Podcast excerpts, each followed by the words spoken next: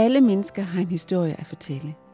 Og nogle af disse livshistorier kan du høre her i denne podcast, produceret af Christine Sølsten Engel Kofod. Velkommen til at lytte med. Vi er i dag på besøg i Kenkuskirken, hvor vi møder Anders Graversen, som er præst ved kirken. Han er 42 år, og mit navn er Christine Sølsten Engelkofod. Anders, kunne du sige lidt om, øh, hvor du kommer fra, og sige noget om din familiebaggrund? Ja, jeg kommer fra Bindslev, en lille by 20 km nord for Jørgen, eller måske nærmere 30 km syd for Skagen. Øh, I min klasse derhjemmefra, der var cirka halvdelen, de kom fra landet, og den anden halvdel af os, vi kom fra byen. Og byen bestod af godt og vel 400 hus. Så, så det var jo en, en lille flække. Da jeg voksede op, var der omkring 25 butikker i byen. I dag er der to supermarkeder tilbage. Små supermarkeder. Så øh, det er jo sådan en udvikling, den øh, går. Øh, vi, det var fint øh, at gå på kommuneskole. Altså det var den mulighed, der var. Og ja, vi trives fint i skolen. Det var en god tid. Ja, vi var, hvad skal jeg sige, vi var to familier i Bindslev, som kom i kirken. Øh, alle andre, de kom ikke i kirken. Og så det var sådan, det var, og det stillede jeg egentlig ikke spørgsmålstegn ved dengang. Jeg voksede op i et hjem, hvor min far var buschauffør, det var han alle år, og min mor hun var lægesekretær. Jeg er den ældste ud af fire børn. Vi havde det godt med hinanden, øh, og jamen det, det var en øh, sådan en, hvad hedder sådan noget, en, øh, en dejlig, tryg barndom. Ja, så det, det var jeg vældig taknemmelig for. Jeg skal lige høre, øh, dit forhold til din søskende, var I sådan i øh, krig med hinanden, eller hvordan foregik det? Nej, der var ikke den store krig derhjemme. Det, vi legede pænt sammen. Min øh, ældste lillebror, han er to år yngre end mig, og de to andre, de var 8 og 10 år yngre. Så det er jo klart, at jeg havde en nærmere relation til, til Mads end til de to andre. Øhm, de bor alle tre i Midtjylland i, i dag, og mine forældre er også flyttet ned til Horsens her for tre år siden. Så det er jo dejligt at kan køre over og besøge familien. Mm. Kunne du sige lidt om, øh, om du havde en lærer eller en anden person, som du havde som rollemodel, som betød rigtig meget for dig, mens du gik i skole, i folkeskolen? Der var ikke øh, en særlig lærer, der havde nogen betydning der. Det, det, altså det der med skole, det skulle ligesom overstås, og så kunne man komme hjem, og så, ja, så var der fritid. Det, det var meget bedre. Jeg var stor frimærkesamler som barn og ung, ja, og vi var meget udenfor. Så det var der al fritiden, der blev brugt. Altså, jeg tror i min skole- og gymnasietid, jeg tror max, jeg fik læst 10 bøger frivilligt. Altså det var ikke noget, jeg brugte tid på overhovedet, og det interesserede mig ikke overhovedet. Og jeg voksede op med den tanke, livet i vendsyssel, det er godt, her er jeg født, og her skal jeg blive altid. Altså når du siger, at du maksimalt har læst 10 bøger frivilligt, øh, så du har læst nogenlunde på det, du havde som lektier, eller hvad? Jeg har fulgt pænt med i skolen og lavet min lektie, men øh, derudover så var det ikke noget, jeg brugte mange sekunder på. Nej. Hvad med, øh, var du med i noget sport eller noget? Nej, nej.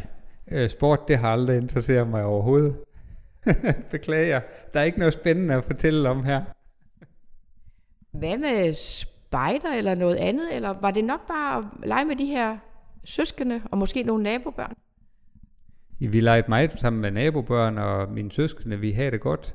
Jeg var spejder i alle år, så altså 10 års KFM øh, spejder. Jo. Og så da vi kom i, det ved jeg ikke, 3. 4. klasse, så begyndte vi at komme i juniorklub i Hirsals. Øhm, min far han blev leder deroppe i et par år og, og fik det så overdraget til nogle andre. Så vi kom i juniorklub, og, og senere hen, øh, så var jeg med i IMU i Hirsals, altså en ungdomsforening under Indre Mission. Ja. mine forældre, de knyttede til ved Folkekirken i Bindslev. Øhm, for dem lå det fjernt at skulle løse sovnebånd, eller så altså, vi, vi er opvokset i en grundvisk folkekirke øh, tradition, og mine forældre synes det var godt for os børn at komme med i, i juniorklub, teen, teenklub, IMU, øhm, selvom de ikke selv kom til samfundsmøder eller noget. Nej. Men, øhm, men igen, det var, det, det var en fin øh, opvækst. Det, det var trygt og godt. Hvordan kom I til Hirtals? Hvordan, hvordan er afstanden fra Bindslev og så til Hirtals? Ja, der er 17 kilometer, og det var mine forældre, der kørte. Så altså, de gjorde jo en indsats for, at vi kom med i klubben. Det er da vildt imponerende, at de kørte 17 km for at få jer i klub. Men øh, hvordan vidste de overhovedet, der var en klub der? Ja, min mor og morfar boede i Hirsals, øh, og min, hvad er sådan noget, min mors bror og deres familie boede i Hirsals. Så, så vi var jo tit i Hirsals for at besøge familie, og så fortalte de jo om, hvad der skete over i missionshuset i Hirsals. Betyder det, at din mors familie og mor, mor og morfar, at de kom i det der missionshus? Ja, ja, det gjorde de. Men det var ikke sådan, at din mor havde behov for at fortsætte med at komme der? jeg tror, de prøvede det nogle gange. Af flere omgange prøvede de det. Ja, altså dels så kørte far bus, og der var også aftenvagter der, og det, jeg tror ikke, han synes, det fungerede så godt. Og jeg tror også, det var sådan lidt med familierelationer, og ja, yeah, kom ind og skulle sidde til samfundsmøder, så jeg tror ikke lige, at de faldt så godt til dig.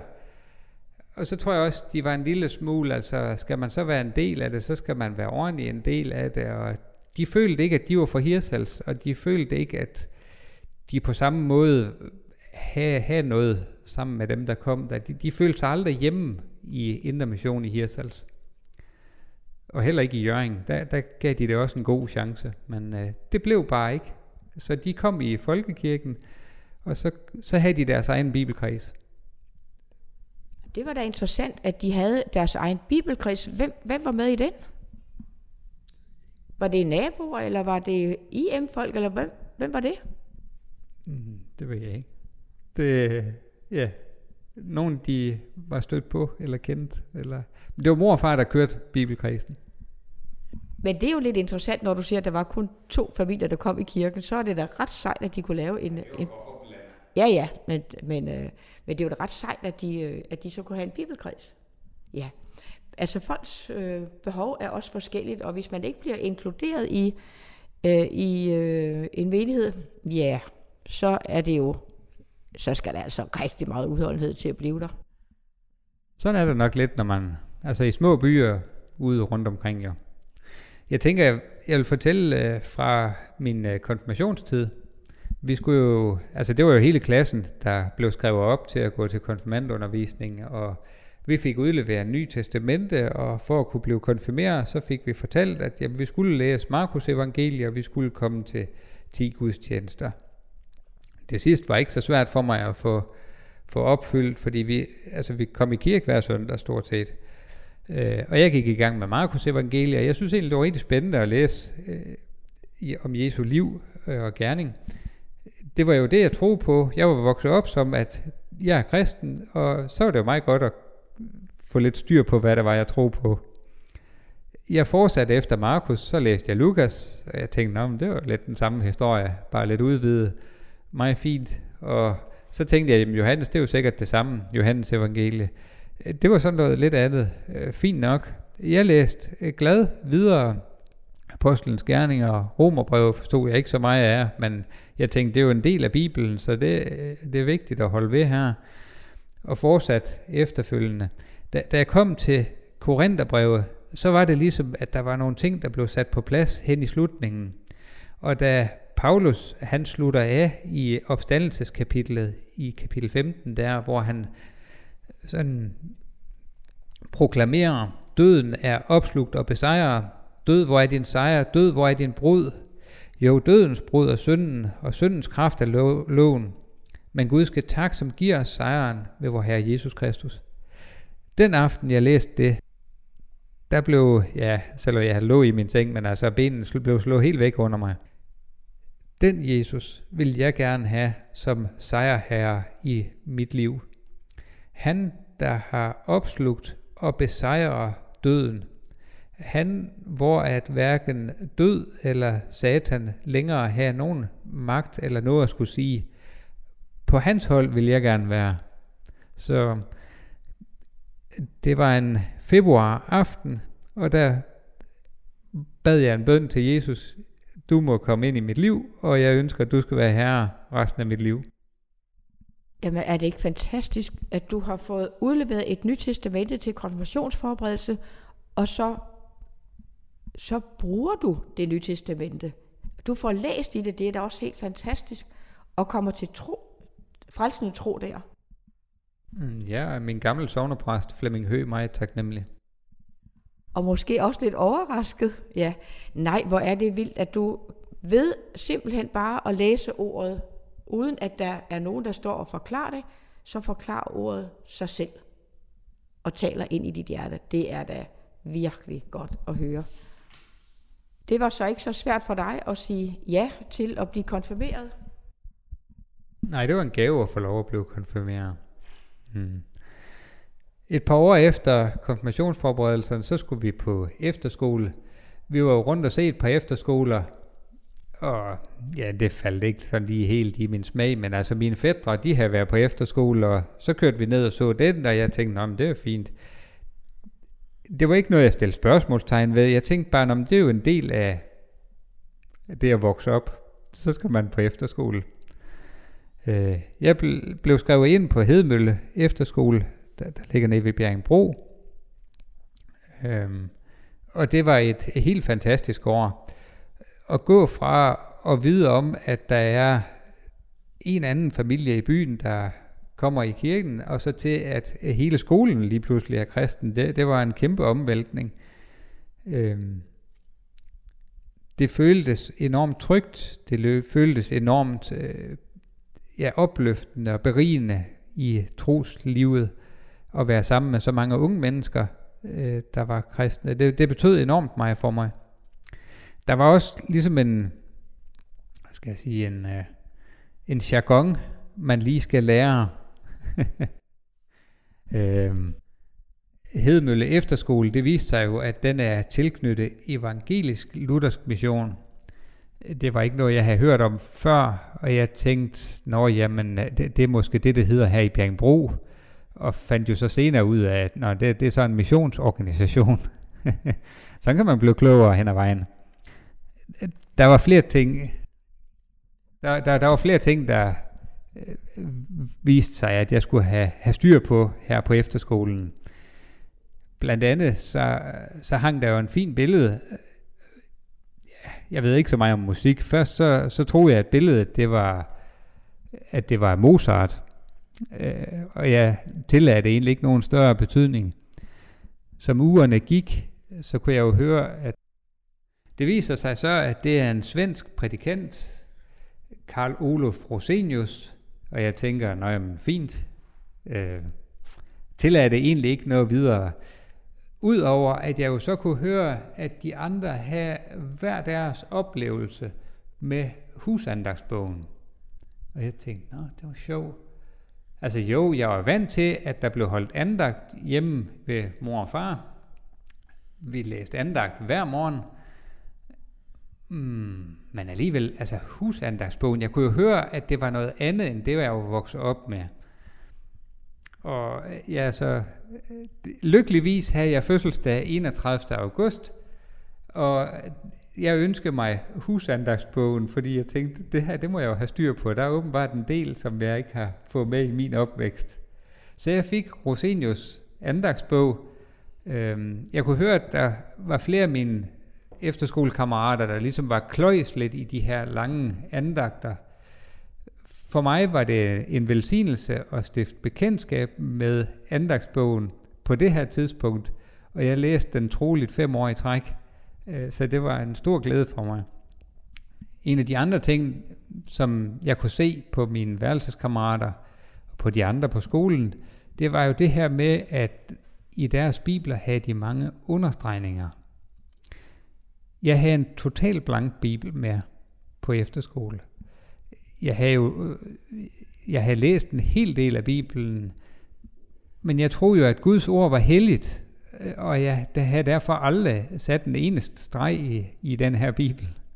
Så det, og jeg kunne godt se, ja, altså, der, jeg, jeg var jo en rigtig kristen, men jeg havde bare en Bibel, der var fuldstændig ny. Så det gik ikke. Så jeg lånte min værelseskammerat Bibel, og to og en halv uge, der lå jeg hver aften, og så stregede jeg ellers under alt det, han havde streget under. Så kunne jeg også få en Bibel, hvor der var understregninger i. På den måde så lærer man jo øh, at komme med ind i den kristne jargon og kultur. Ja, hvad gør du nu med øh, understregninger? Uha, jeg tror, øh, vi har jo hver vores måde øh, at have andagt på og at læse i vores bibel på. Så jeg tror, det er meget forskelligt, hvad der, hvad der er godt for hver af os. Øh, jeg har adskillige gange forsøgt mig på at komme i gang med altså sådan bibellæseringens, øh, den der bibelplan der. Det fungerer simpelthen ikke for mig at læse de der små stykker. Øhm, så, så altså, jeg læser altid bøger, øhm, altså bibelbøger, og så læser jeg gerne kommentarer sammen med. Det er det, der giver mening for mig. Det, det åbner skriftens ord op for mig. Så øh, jeg læser stadigvæk flittigt Bibel og kommentarer. Men Anders, du siger, at øh, du fik den der Rosenius' husandagsbog, som er jo en helt mursten nærmest for mange, ikke? Øh, og den læste du hele vejen igennem, fra du var 15 til du var 20 år en gang om året. Det er øh, solid undervisning. Jamen, jeg er taknemmelig. Jeg tror ikke, der er ret mange ELM-unge, der har præsteret det samme som dig. Anders, kan du sige lidt om, hvad det var, der, der var så godt for dig ved at læse Rosenius' andagsbog? Jamen, det var elementær kristen tro, der blev øh, udlagt dag for dag. Han havde jo et centralt skriftord, og så skrev han ellers derudfra. Altså, for mig var det en gave at blive introduceret til sund og kyndig øh, bibelundervisning igennem andagterne. Og der fik jeg på plads altså synd og noget, og det blev sat ind som, altså se sig selv som et Guds barn. Det er fantastisk at få lov at, at læse sådan et stykke hver dag. Så altså, altså for mig gav det virkelig glæde og velsignelse. Det var simpelthen rugbrød til sjælen. Ja, men øh, det betyder jo, at du virkelig med det der øh, ophold på ELM's efterskole mødte nogle solide værdier. Var der nogen af de elever, der var der, som du senere har været tilknyttet til? Vi har holdt fin kontakt, en, en del af kammeraterne. Jo, jo, det har vi. Efter efterskolen, så kom jeg jo tilbage til, til Bindslev, og jeg gik på HTX i Jørgen. Øh, højere teknisk eksamen. Det er sådan en slags studentereksamen. Øhm, jeg var glad for at gå på HTX. Anders, du valgte at tage HTX. Øh, du kunne jo også have lavet, valgt at tage en matematisk studentereksamen, eller eventuelt en sproglig. Hvad med det? Jeg tror bare, gymnasiet i Jørgen, det var udslidt på det her område, øh, på det her tidspunkt, og HTX, det var helt nybygge.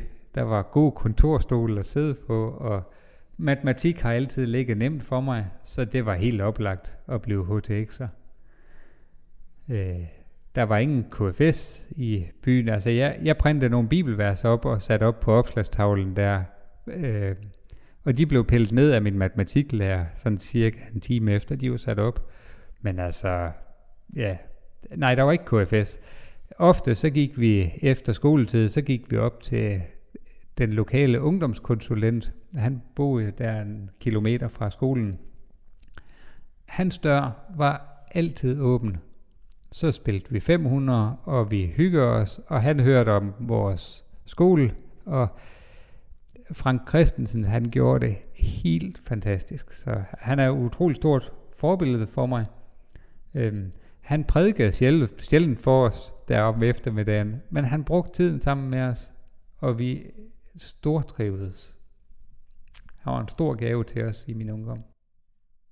Hvem var han? Du siger, han prædikede ikke. Var han kristen? Nej, han var ungdomskonsulent ja. i byen, ja. øh, ansat ved Indre Mission til at have et arbejde blandt øh, IMU og altså Indre Missionsungdom. Ja. Så han var rigtig god at være sammen med, og der var også andre fra gymnasiet, som gerne ville være sammen med ham? Jamen, øh, det, det var før mobiltelefonens tid, men altså, det var nok tre dage om ugen, så var der åbent hus op ved Frank, og så var vi velkommen. Jamen, det har været en gave til jer. Ja, også øh, måske også et godt alternativ til, hvad der ellers kan foregå på et gymnasium. Nu ved jeg ikke, hvor, hvor, hvor vildt det foregik på Jørgen Gymnasium. Nej, det ved jeg heller ikke, for jeg kom der ikke. Gik du ikke på gymnasiet der, eller var det et andet sted? Hvor lå HTX? Nå, det var på handelsskolen måske. Altså HTX, det, det er sådan en tilbygning til teknisk skole. Ja. Øh, og det lå i den helt anden retning af gymnasiet. Så faktisk var jeg aldrig på gymnasiet. Nå, okay, så det hører til teknisk skole. Ja, der kan man bare... Jamen, det hedder jo også højere teknisk. Ja, så den er god nok. Ja, ja. Kunne du ikke lige, Anders, sige lidt om, hvad der var specielt for det der med at gå på HTX i forhold til gymnasiet? Jeg tror, noget af det, der kendetegner HTX, det er, at man har de her lidt mere tekniske fag. Der er et stort fag, som man afslutter i 2G, der hedder teknologi. Der har du en del materialelærer, og man skriver rapporter undervejs, og til hver rapport, der hører, at man også skal fremstille et produkt. Hvis man er på bygge- og anlægslinjen, jamen så skal man tegne den konstruktion, man forestiller sig i et computerprogram, og man skal over hos tømrerne, og man skal banke, bank de brædder sammen, som man nu tænker. Så øhm, vi lavede en kompostbeholder og skrev om det kemiske i en kompostbeholder, og hvad der foregår, altså formulningen. Og så skulle vi hen og banke en kompostholder sammen. Og jeg har bagt, jeg, var, jeg havde levnedsmiddellinjen, proces og levnedsmiddel. Så altså, jeg havde en masse kemi og matematik, og samtidig så bagte jeg, øh, det ved jeg ikke, altså jeg har bagt hundredvis af rugbrød og kerne, jeg ved ikke hvor mange kilo smør og ja, fermenteringsprocesser og med marmelade og sådan noget. Det, for mig faldt det forholdsvis enkelt, det her med kemi og med matematik, så det var helt oplagt for mig at være på HTX. Jeg synes, det der det lyder sjovere, end at gå på gymnasiet. Altså, jeg havde det som fisk i vandet. Den der øh, HTX, det lyder som om, det har været en rigtig god tid. Det ligger lidt langt væk fra, øh, fra teologien. ja, Guds veje, de er jo urensagelige. Når nu jeg siger, at jeg har det let ved matematik og kemi, så ligger det måske også lidt indbygget, at det med sprog, det er ikke lige mig. altså, jeg gik ud af folkeskolen med et femtal i engelsk, så det er jo, hvad skal man sige, ikke bestået det gik ikke bedre på HTX. Altså, jeg havde sprogfagene, ja. Og jeg tror aldrig, jeg har skrevet en tysk stil, uden at min mor, hun har bidraget med mere end halvdelen. så altså, jeg tænkte, hvis jeg skulle have en uddannelse, så var jeg nødt til at skulle lære noget sprog. Jeg, jeg var nødt til det der engelsk der. Øhm, og det gik åbenbart ikke at lære det ved skoleundervisning. Så jeg tænkte, jeg, var, jeg skulle til England for at kunne lære noget engelsk. Og øh, vi søgte en del, hvad var der af muligheder for at komme ud, og så var en efterskolekammerat og jeg, vi tog til England en halv år, hvor vi var øh, hvor vi arbejdede som volontører ved det, der hed Wycliffe øh, Bibeloversættere. De havde en stor konferencecenter lidt uden for London, hvor at deres øh, missionære oversætter, de kunne komme ind og få kortere eller længere øh, kursusophold, og, og hele Wycliffe-administrationen, den europæiske del, den, den foregik derudfra. Så der var en stor økonomiafdeling. Her var jeg volontør i et halvt år. Jeg var i den praktiske afdeling, altså det de kaldte maintenance. Så jeg løb rundt med en trillebør og flyttede jord, eller malt, hvor der nu skulle males, eller ja, flytte, øh, sat stol frem, og øh, det, det var sådan en god pedel-opgave der. Vi gik, der de havde ansat fem håndværkere på stedet der, og så var vi ligesom stik i randdreng for de her håndværkere. Der var unge volontører fra hele verden her i, på Viklif. Vi var en par 30. Det var enormt spændende og horisontudvidende for en lille vennelbo, der kommer derover og møder alverdens folk. Det var også horisontudvidende i forhold til det kirkelige. Jeg var vokset op i folkekirken og kendte til Indre Mission, og ellers kendte jeg jo stort set ikke rigtig, altså hvad der ellers var af kirker rundt omkring i verden. Det, det, der var ingen af de andre, der var fra en luthersk baggrund jo. Men det var jo fantastisk at komme ind i en fællesskab af godt 30 unge mennesker, der kom med forskellige baggrunde. Det, det gav jo en, en god økumenisk tilgang til at forstå øh, den globale kirke. Så jeg lærte noget engelsk derovre. Jeg lærte øh, en, en økumenisk kirkelig tilgang. Og så var der også en af de andre volontører, hun var stuepige der på, på Viklif. Hun, ja, hun var bare sød. Og, og der gik ikke lang tid før, at øh, jamen jeg, jeg blev pladask forelsket i hende. Og jeg skældte ud på Gud, fordi hun var fra Sydkorea. Og Gud, altså hvorfor jeg alvideste verden, altså jeg kan da ikke gifte mig med en fra Sydkorea, der lå så langt væk fra Vendsyssel og som ikke engang talte dansk. Altså, jeg kunne slet ikke forstå, hvad Gud havde gang i. Og jeg gav ligesom ham hele skylden for. Men øh, der gik en par måneder, og så blev vi enige om, det var nok en god idé, vi blev kærester. Altså, du var jo taget dig over for at lære engelsk, og så ryger du simpelthen ud i et problem med, at du bliver smask forelsket. Ja, og så er du nødt til at kommunikere lidt på engelsk. Ja, det er jo det der med, at Guds veje, de er uansagelige. Så, øh, men, øh, jamen, øh, det, det var en god halv år i England, og Anna, hun kom, som min kone hedder, hun kom med til Danmark og fejrede jul hjemme ved mine forældre, og så tænkte vi sådan lidt, om hvordan skal vi, øh, skal vi, øh, ja, hvad, hvad skal vi egentlig? Nu er jeg så tilbage fra England, og jeg kom tilbage på en møbelfabrik og arbejde, og altså, hvad, hvad skulle Anna egentlig lige? Øh, hun var bare turist i Danmark. Ja, så egentlig blev vi enige om, at hun må jo hellere rejse tilbage til Korea, så må hun jo prøve at finde et arbejde, og så må vi jo prøve at være kærester på, på distancen der. Der gik ikke så, så mange uger før, at vi blev enige om, at det holder jo ikke man, altså, det, man kan jo ikke være kærester med en på den anden side af jorden der. Det var jo ikke den gang, hvor man lige kunne ringe op med FaceTime og sådan noget der, så jeg var nede og købe sådan nogle øh, telefonkort nede på posthuset. 100 kroner for et kort, og så fik man 22 minutter. Det kunne hurtigt løbe afsted jo. Så altså, vi blev enige om, at jeg hellere måtte komme til Korea til juni, så efter at vi har kendt hinanden i 10 måneder der, så tog jeg over, og så blev vi gift i Korea. Mine forældre havde store kvaler, fordi hvad, hvad var det lige, der foregik? Og skulle de nu tage med til Korea, og de valgte at blive hjemme, sendt mig afsted. I dag kan jeg forestille mig, at det må have godt nok været en speciel følelse jo.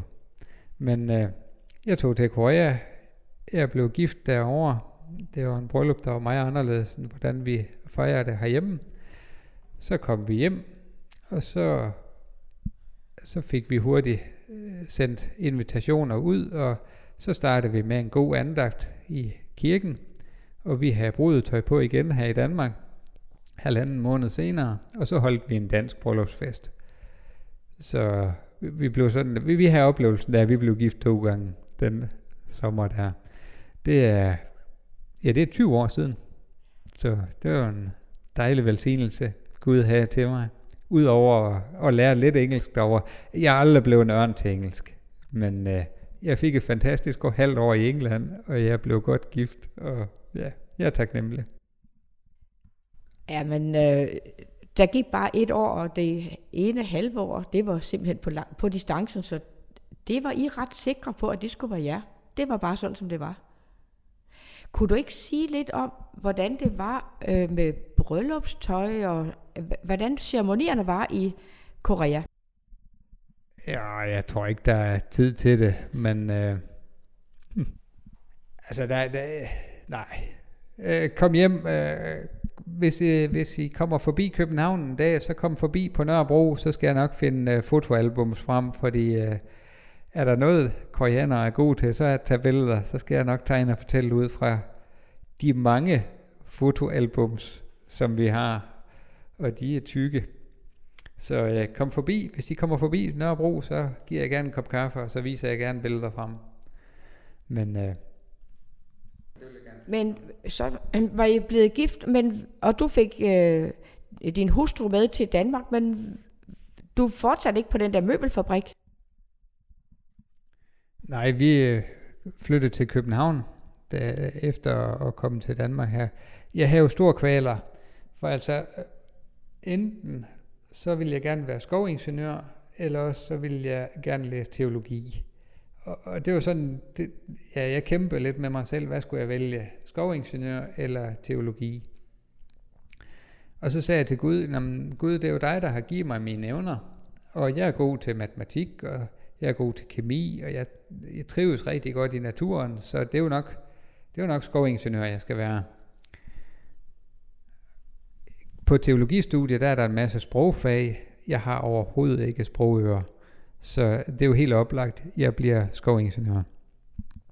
Så dumper der en reklame ind af postkassen fra det her Dansk Bibelinstitut, og jeg læser lidt om det her tværkulturel missionsuddannelse. Jeg tænkte, det lød rigtig spændende, og jeg ringede over, og jeg var over besøg på sådan en åben husdag, og nej, der var ingen sprog, og her kunne man læse, det, det var sådan en bachelor i teologi, men øh, man kunne læse den her bachelor, og det var uden sprog, sådan forstod jeg det. Og så tænkte jeg, ah, det var alligevel, der fik Gud mig, fordi at, øh, der var så åbenbart en mulighed for at læse teologi, uden at skulle have alle de her sprogfag. Så jeg blev skrevet op til TKM, Tværkulturel Missionsuddannelsen på Dansk Bibelinstitut. Da jeg så mødte op, der gik ikke en uge førhen, og så fik vi introduceret, at vi alligevel skulle have græsk. Og det, det kom helt bag på mig, og jeg tænkte, nej ja, okay, altså, jamen, øh, der er nok ingen vej udenom. Og efter at vi var næsten færdige med, med græsk, så fik vi også at vide, at hebraisk, det kom efterfølgende. Og jeg var, altså, heldigvis så havde vi en studiegruppe, og havde det ikke været for den her studiegruppe sammen med tre andre, så var jeg aldrig kommet igennem. Det er da 100% sikkert. Jeg fik min øh, bachelor fra øh, den her Dansk Bibelinstitut. Jeg var rigtig glad for at læse, og vi fik introduceret, at der var en mulighed for at fortsætte ned på fakultetet, altså Københavns Universitet, og tre og en halv år senere, inklusiv latin, så stod jeg med Kent Teol fra Københavns Universitet. Det var en stor glæde og velsignelse for mig at, at læse øh, teologi. Jeg nød alle år, og samtidig så var det min fulde overbevisning, at det var en uddannelse, jeg tog med henblik på at kunne arbejde inden for Guds rige på en eller anden måde. Da jeg så skrev speciale, så blev jeg kontaktet, eller jeg blev stærkt opfordret af nogle stykker til at søge en stilling som øh, daglig leder af missions tværkulturelle arbejde i Bethesda. Øh, jeg gav den... Jo, altså jeg var rigtig, rigtig interesseret i arbejdet, og sagde, jeg vil godt nok gerne lige på pastoralseminariet inden. Så hvis I gider at vente en halv år, så er jeg klar. Og det sagde de ja til. Så jeg tog pastoralseminariet med, og så var jeg ansat. Jeg fik syv og en halv år fantastisk spændende år som, ja, som missionær midt i København, blandt mere end 100 forskellige nationaliteter, der, ja, jeg har ofte sagt til folk, at jamen, jeg har så lidt en arbejde af at sidde på en banegård. Folk, de kom ind fra morgen til aften, og de var interesseret i at lære sprog, de var interesseret i, hvordan man falder til i Danmark, de var interesseret i at høre, hvordan man finder en lejlighed, og meget af det havde jeg ikke særlig forstand på. Men at møde folk fra forskellige kulturer har altid øh, vagt min interesse. Det, det har altid været med til at udvide horisonten for mig. I bund og grund så er jeg jo bare en stille, lavmældt nordjyde, øh, og har ligesom brug for input udefra til at trække mig selv op. Så det har jeg fået i den grad igennem mit arbejde og engagement inde i Bethesda i det her tværkulturelle arbejde. Det var en stor velsignelse at kunne få lov at øh, også, øh, jeg stod for bibelstudier, jeg stod for bibelformidling, vi havde bibler på en masse forskellige sprog, som vi gav til folk, og arrangere lejre, sommerlejre og andre øh, lejre på, til, til folk fra mange forskellige nationaliteter, og samarbejde med mange migrantmenigheder. Det var en utrolig god og spændende tid. Fra tid til anden så overvejede jeg så lidt, om skulle vi ikke, øh, skulle vi ikke flytte til, skulle vi ikke flytte til Jylland? Min kone kommer fra Sydkorea. Ja, hun kommer fra Seoul. Det er en stor by, som i, altså der bor 14 millioner mennesker i Seoul. Og hun synes, det er en hyggelig landsby, vi bor i her i København jeg synes jo, det er en kæmpe by, men altså, jeg tror, det er sådan lidt af, det, det er lidt en kompromis for os. Altså, hun synes, vi bor meget hyggeligt her, og jeg synes, vi bor øh, ja, i et befærdet område. Det er nok sådan, som livet det udfolder sig. Efter, efter de syv år, så kan jeg godt mærke, okay, enten så skulle jeg lægge, så skulle jeg lægge noget af arbejdet om, øh, for at kunne blive ved med at holde til det, eller også så skulle jeg nok søge nyt arbejde. Øh, og så fik jeg på opfordringer til at søge stillingen som øh, sovnepræst i Kingos Kirke. Og efter lidt overvejelse, jamen så, så tænkte jeg, det skal jo ikke noget ved at prøve det. Øh, vi kom til samtale, og ja, så blev jeg indstillet her. Så nu har jeg været præst her i fire og en halv år. Anders, jeg vil lige høre, om du har nogle sådan lige lidt specielle ting, som du gerne vil afslutte med. Mm, jeg ved ikke om, altså nogle specielle ting, det, hvis jeg skal, jo, altså så har jeg lyst til at, at drage nogle af alle de personer frem, som jeg fik lov at, at møde igennem øh, tjenesten i Guds rige. Altså for eksempel så har jeg været utrolig velsignet at få lov at møde, ja, for eksempel Helen Bahane, der for et par år siden øh, kom ud med, med bogen uh, Nattergalens sang. Jeg kendt Helen i 15 år. Hun kom hertil som, som flygtning, kom hertil altså med gående på krykker, øh, efter at have været igennem en slem tortur i Eritrea hun kom hertil, øh, altså helt sønderbrudt, og, og se hvordan at hun er blevet integreret og samtidig har været i, i tjeneste blandt forfulgte kristne, det, det har været en, en kæmpe vidnesbyrd til mig i, igennem årene. Øh, I dag så rejser Helen ud og, og fortæller sit vidnesbyrd igennem øh, Dansk Europamission. Øh, at, at møde nogle af de, som er blevet kristne under helt andre forhold, end, end dem vi selv kender herhjemmefra. Det er igen altså det, jeg kalder horisontudvidende. Hvis jeg tænker tilbage til bibelstudie, som jeg havde i Bethesda der, så kunne vi sidde og have en, vi gik igennem forskellige bibelske skrifter, og så, hvis for eksempel vi læser en lille tekst, og Jesus han siger noget om fasten, så kunne vi sådan tage bord rundt, og så fortæller folk, hvordan hvad deres oplevelse er, hvordan de faster, og hvor ofte de faster, og så sidder man der øh, som en blank lutheraner og har ingen erfaring med at faste overhovedet. Altså på den måde, så er det bare øh, til glæde og velsignelse at opleve den større kirke, end bare den lille sammenhæng, hvor man lige er vokset op. Hvis jeg skal slutte af med et lille vers, så må det næsten være verset over fra Efterbrevet, hvor Paulus han skriver i kapitel 2, for at den noget er i frelste tro, det skyldes ikke jer selv, gaven er Guds. Det skyldes ikke gerninger, for at ingen skal have noget at være stolt af. Det er sådan et kerneord, øh, som virkelig sætter to streger under frelsen. Den er alene Jesu Kristi værk på korset.